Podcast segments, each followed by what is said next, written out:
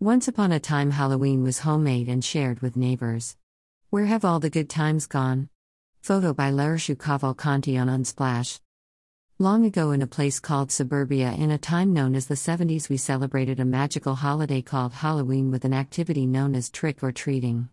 Packs of children roamed freely in homemade costumes. Clutching candy laden pillowcases, they galloped over the lawns to the homes of people they knew by sight and by name. Arriving on the front porch, they rang the doorbell and gleefully bellowed, Trick or treat, as the door opened. Rachel, are you a pirate this year? How clever! And in response, a blushing nod, a sweet twist of the foot, childish pride for having been singled out. Kids were seen, noticed, admired. The candy, as they said in those days, was icing on the cake. Neighbors, young and old alike, would fawn over costumes, hand out candy, raisins, or homemade treats. A few parents with babies supervised, many at a distance, from the street or the sidewalk.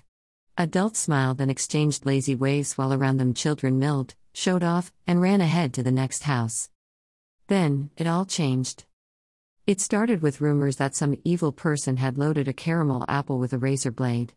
This urban legend grew in proportion until no one trusted a popcorn ball. Soon all candy had to be submitted for a full parental safety review before children could gobble it up.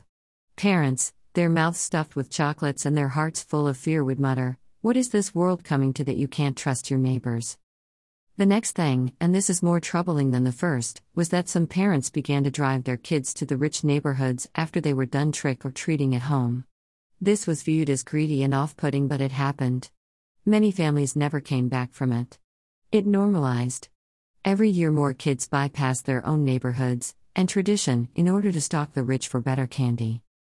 Greater than that, rich candy caused some kind of a trance because no house full of strangers could ever produce one iota of affection or pride for kids they didn't know. As the years went by, more threats piled on. Fear of stranger abductions grew so high that children rarely played outside anymore. They were scheduled and driven to leagues and parties where everyone was safely sealed inside. Retailers, always keen to turn a profit, started pumping out costumes, decorations, and hermetically sealed candies. Why bother making something when you could buy it? Why celebrate for a day when you could celebrate for weeks? Some people said that Halloween sold out. They said that when it went commercial, it forgot its humble roots. People said, Halloween is all about the candy.